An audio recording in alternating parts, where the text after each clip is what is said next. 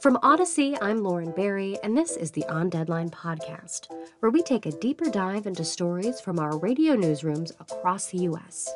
Today on Deadline is jumping in the back seat and taking a look at driverless cars. Because, like many people, we've got questions. Questions like can you trust them? How do they even work? Sometimes it feels like something from science fiction. Autonomous vehicles are ready and available to beam us down the road, Scotty.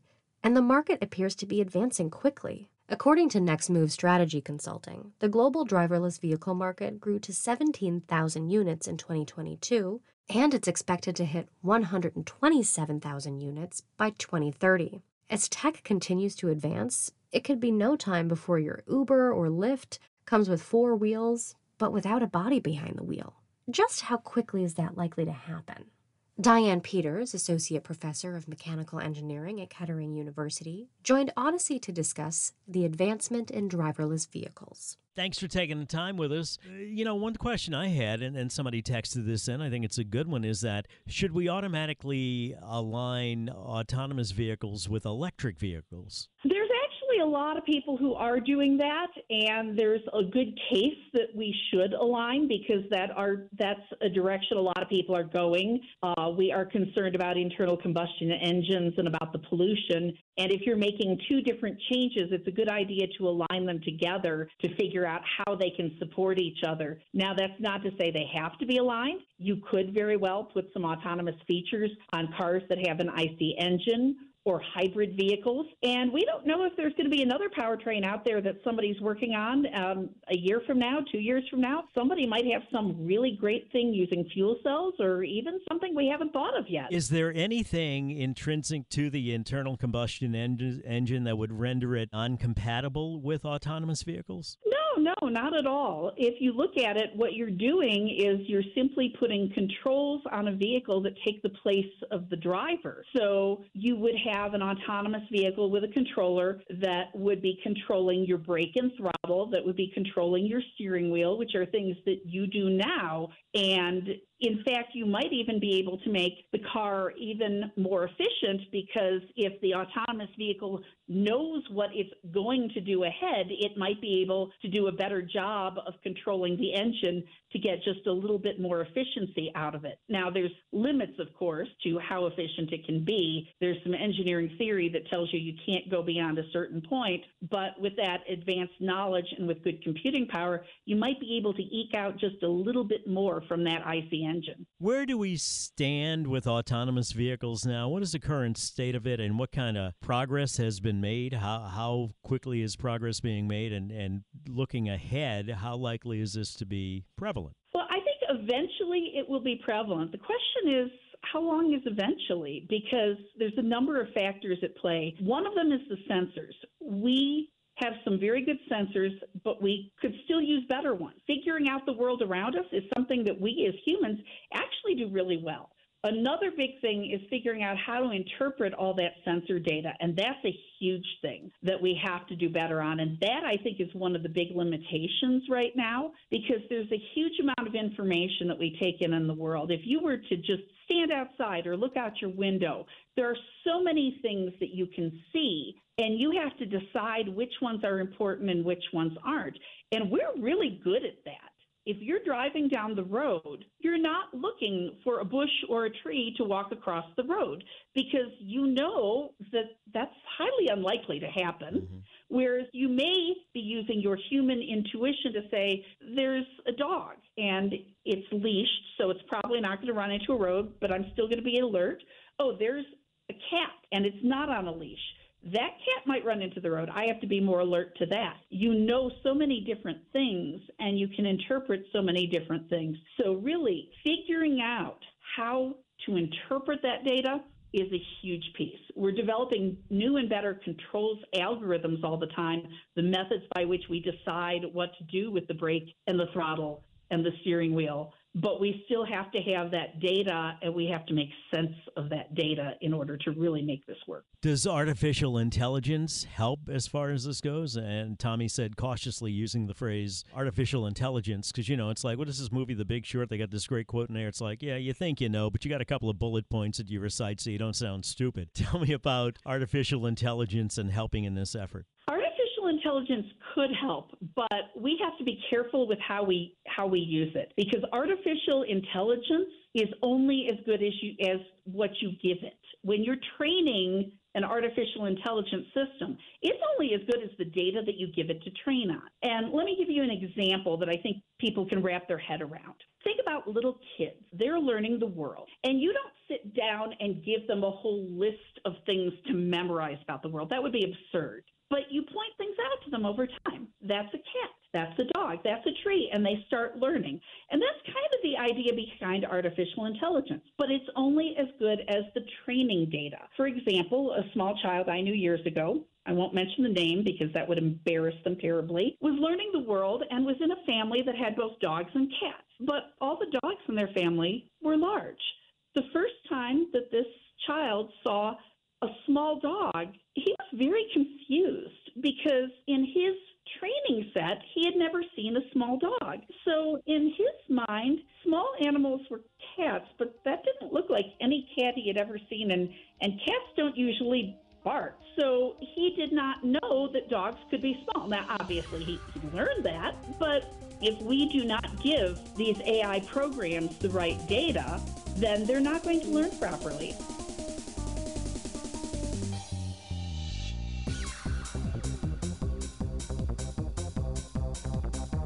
Among the leaders pushing for the advancement of autonomous vehicles is the electric car manufacturer Tesla. You've probably heard of Tesla. It's become a household name in the auto industry since it roared onto the scene a decade ago. And its momentum seemed unstoppable. That's until the safety of one of the key features in its vehicles recently came under question the autopilot system. Recent issues have led to 2 million of the vehicles being recalled over concerns stemming from that autopilot feature. That means that almost every Tesla in the United States has now been recalled. WWJ News Radio auto reporter Jeff Gilbert spoke about the recalls from Tesla and why some are concerned that the cars aren't doing enough to protect drivers. Tesla is recalling more than 2 million vehicles after regulators determined that the autopilot system doesn't do enough to prevent driver misuse. I'm wondering, 2 million, is that essentially all Teslas in the U.S.? And yeah. what exactly does this mean? Yeah, pretty much all Teslas uh, from from recent model years. There may be a few earlier Teslas that wouldn't have that hardware in it. what it means is that people who have these vehicles will get an over-the-air update. They don't have to take them to a dealership or or anything of that nature. But what this will do, at least according to the government and Tesla, is it'll limit the roads that people can drive these vehicles on and try to keep people from doing foolish things behind the wheel. We've seen people post on YouTube my invisible driver where they crawl in the back seat while the vehicle's on autopilot. So it's meant to monitor driver behavior. When it comes to EVs, Ford is cutting back on production. What's happening there? What was happening there is that uh, they had thought that the F 150 Lightning was going to be such a big hit, that's their electric pickup truck, that they greatly increased capacity at the plant where it's going to be made. Well, this week, a memo from a supplier leaked out that they are not going to use half of that uh, additional capacity. They can make 150,000 F 150 Lightnings there. They're going to make about 75,000 next year. And, you know, what Ford has said is we will beat to build vehicles to meet demand. And they feel that while EVs are growing, they're not growing at the rate that they had had been before. So what they don't want to get is dealers with a bunch of F-150 Lightnings on the lot that they've got to reduce the price to to get them to move. You know, typically uh, over and over again, you see cost as a, as a big factor in why people are you know shying away from EVs. But I, I don't know when I look at what vehicles are available and you consider some of the tax incentives and uh, all of that that you get if you buy an electric vehicle, I, I feel like the cost has really come down on those, and it's probably other concerns concerns that are keeping people away? Well, you know, surveys show that cost is the top concern, and, and they do tend to be a little bit more expensive. But as you mentioned, there are the incentives. And as more models come out, obviously competition is going to keep the price down a, a bit. But, you know, the other big fear is what they call range anxiety. And the charging infrastructure isn't where it should be. And even if it is, people in many cases don't like the idea of having to sit, charge for a half hour to an hour where you can fill up with a uh, tank of gasoline if you're taking a trip in about five minutes. Do you see improvements coming in that, you know, with the range and the, the charging issues? Absolutely, improvements are coming because we've seen improvements. I mean, the first modern EVs got you about 75 miles of range. Now, 300 miles is about the average. We're still not to where gasoline-powered vehicles are, but but you you can see that curve and you can see improvements coming. That's why I say when you look at some of these EV goals, try to anticipate what a future EV may be like, not necessarily what we have today. In fact, really, for EVs to, to flourish, the improvements have to come.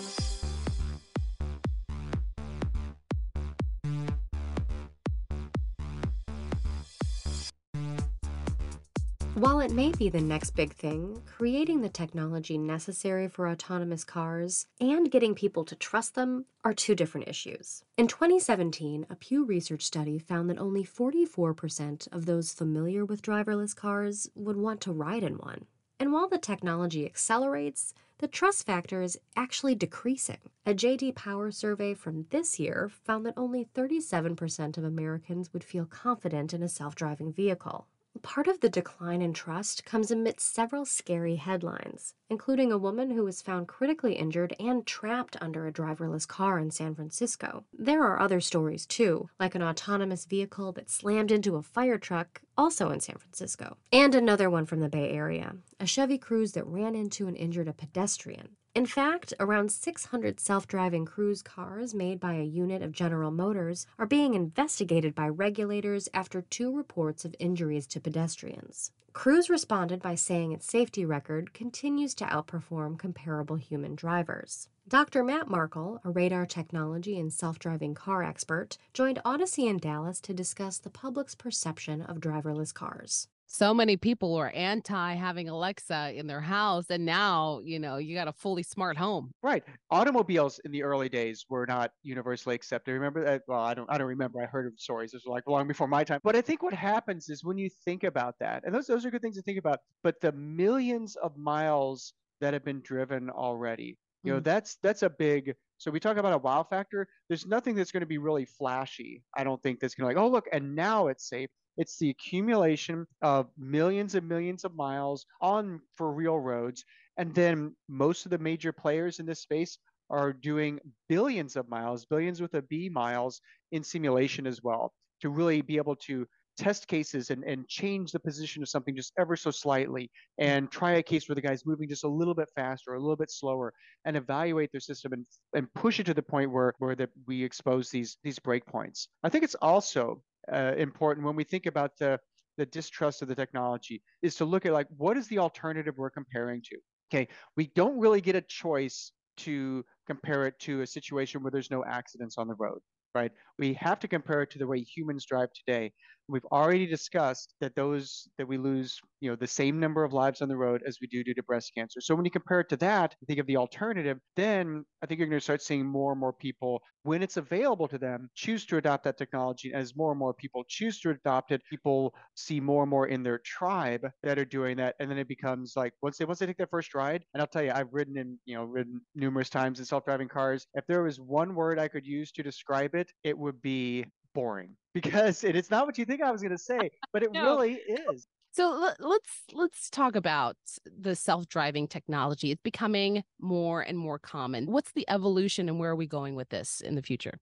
So that's a great question. Where we're ultimately going is we're going to get to the point where vehicles can take that burden of driving off of us for some portion of the drive, whether it's the entirety of the drive or at least some portion of it. And when you think about that, that offers two primary benefits. One is it gives us our time back, right? How much time do we spend commuting? How much time do we spend in the car having to drive instead of doing things that we really want to do, whether it's engaging in a deep conversation that takes a lot of your conversation or checking your emails or, or discussing things on the phone that really require the concentration that you can't really give because you have to be operating this vehicle. But the other thing it provides, and this is extremely important as well, is it provides an aspect of safety. And when we think about it, what we don't hear a lot on the news are about traffic accidents, right? We when there's a self-driving car accident, we hear about that. And of course, when there's an airplane accident, we hear about that a lot because those are very rare and those become newsworthy. But unfortunately, what happens, Kristen, is that in the United States of America, we lose about 43,000 people every year due to traffic accidents,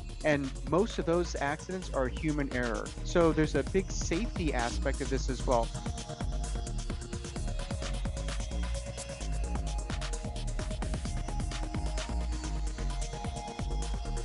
Of course, there are also issues with humans behind the wheel people who get tired and distracted, people who make bad decisions when it comes to alcohol and drugs, people who can't stop scrolling their phone from behind the wheel. In its most recent yearly report, the National Highway Traffic Safety Administration estimated that 42,795 people died in motor vehicle traffic crashes. Driverless car companies argue that their products can help make the roads safer and reduce the number of lives claimed in accidents. Self driving car company Waymo said in September that a study proved its vehicles are much safer than those operated by humans.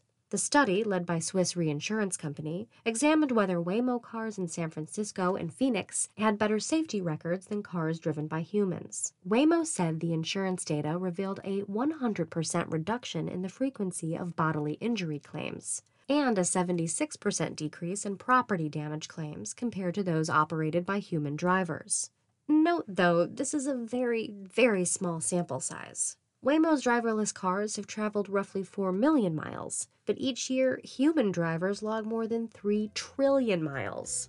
So, until autonomous miles jump from millions to trillions, strapping yourself into a driverless ride requires trust in technology and an act of faith in the future, like so many others humans have made. This show is produced by Joe Hiti, Christy Strawser, Myron Kaplan, and Bill Smee. I'm Lauren Barry, and I want to say thanks for listening to On Deadline, Audacy's serving of a top news story just for you. Subscribe on the Audacy app or wherever you find your podcasts to stay informed.